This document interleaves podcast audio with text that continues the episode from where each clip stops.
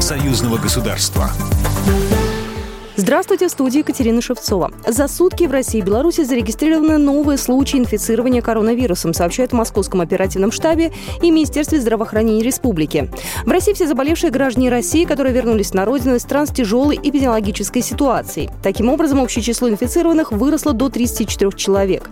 В Беларуси лабораторно коронавирус выявлен у 21 пациента. При этом первый пациент, у которого был обнаружен вирус, уже выписался из больницы. В Беларуси готовится к запуску атомной электростанции. В республике планируют сокращать потребление газа и нефти в сфере энергетики. В стране идет активная подготовка к запуску БелАЭСа. На тепловых электростанциях устанавливают новое оборудование, которое заменит газ и мазут. Это необходимо для интеграции белорусской атомной станции в энергосистему страны. О том, как идет работа, рассказал Владимир Бобров, главный инженер ГПО «Белэнерго».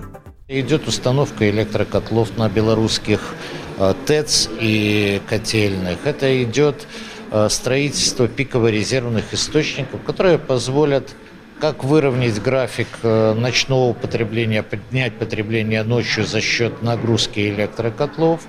В Беларуси уже построили новые и модернизировали старые линии электропередач. Первый энергоблок атомной станции в Островце запустит уже в этом году. Семьи фронтовиков, сражавшихся на Ржевско-Вяземском направлении, могут прислать фотографии, которые войдут в оформление музея мемориального комплекса советскому солдату. Об этом сообщили на сайте Российского военно-исторического общества. Прислать фотографии можно онлайн на сайте подоржевом.рф. Для этого достаточно заполнить небольшую анкету, указать данные о боевом пути близкого человека и приложить его портретную фотографию. Фотографии принимаются до 9 мая 2020 года. Материалы будут представлены в мультимедийном оформлении музейного павильона, который строится у подножия скульптуры советского солдата.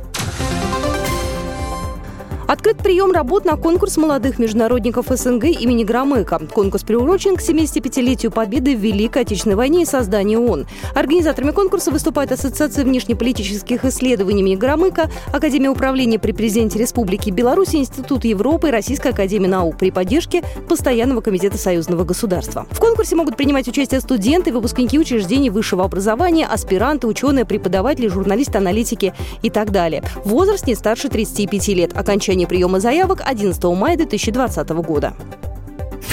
Программа произведена по заказу телерадиовещательной организации Союзного государства. По вопросу размещения рекламы на телеканале «Белрос» звоните по телефону в России 495 637 65 22. В Беларуси плюс 375 44 759 37 76.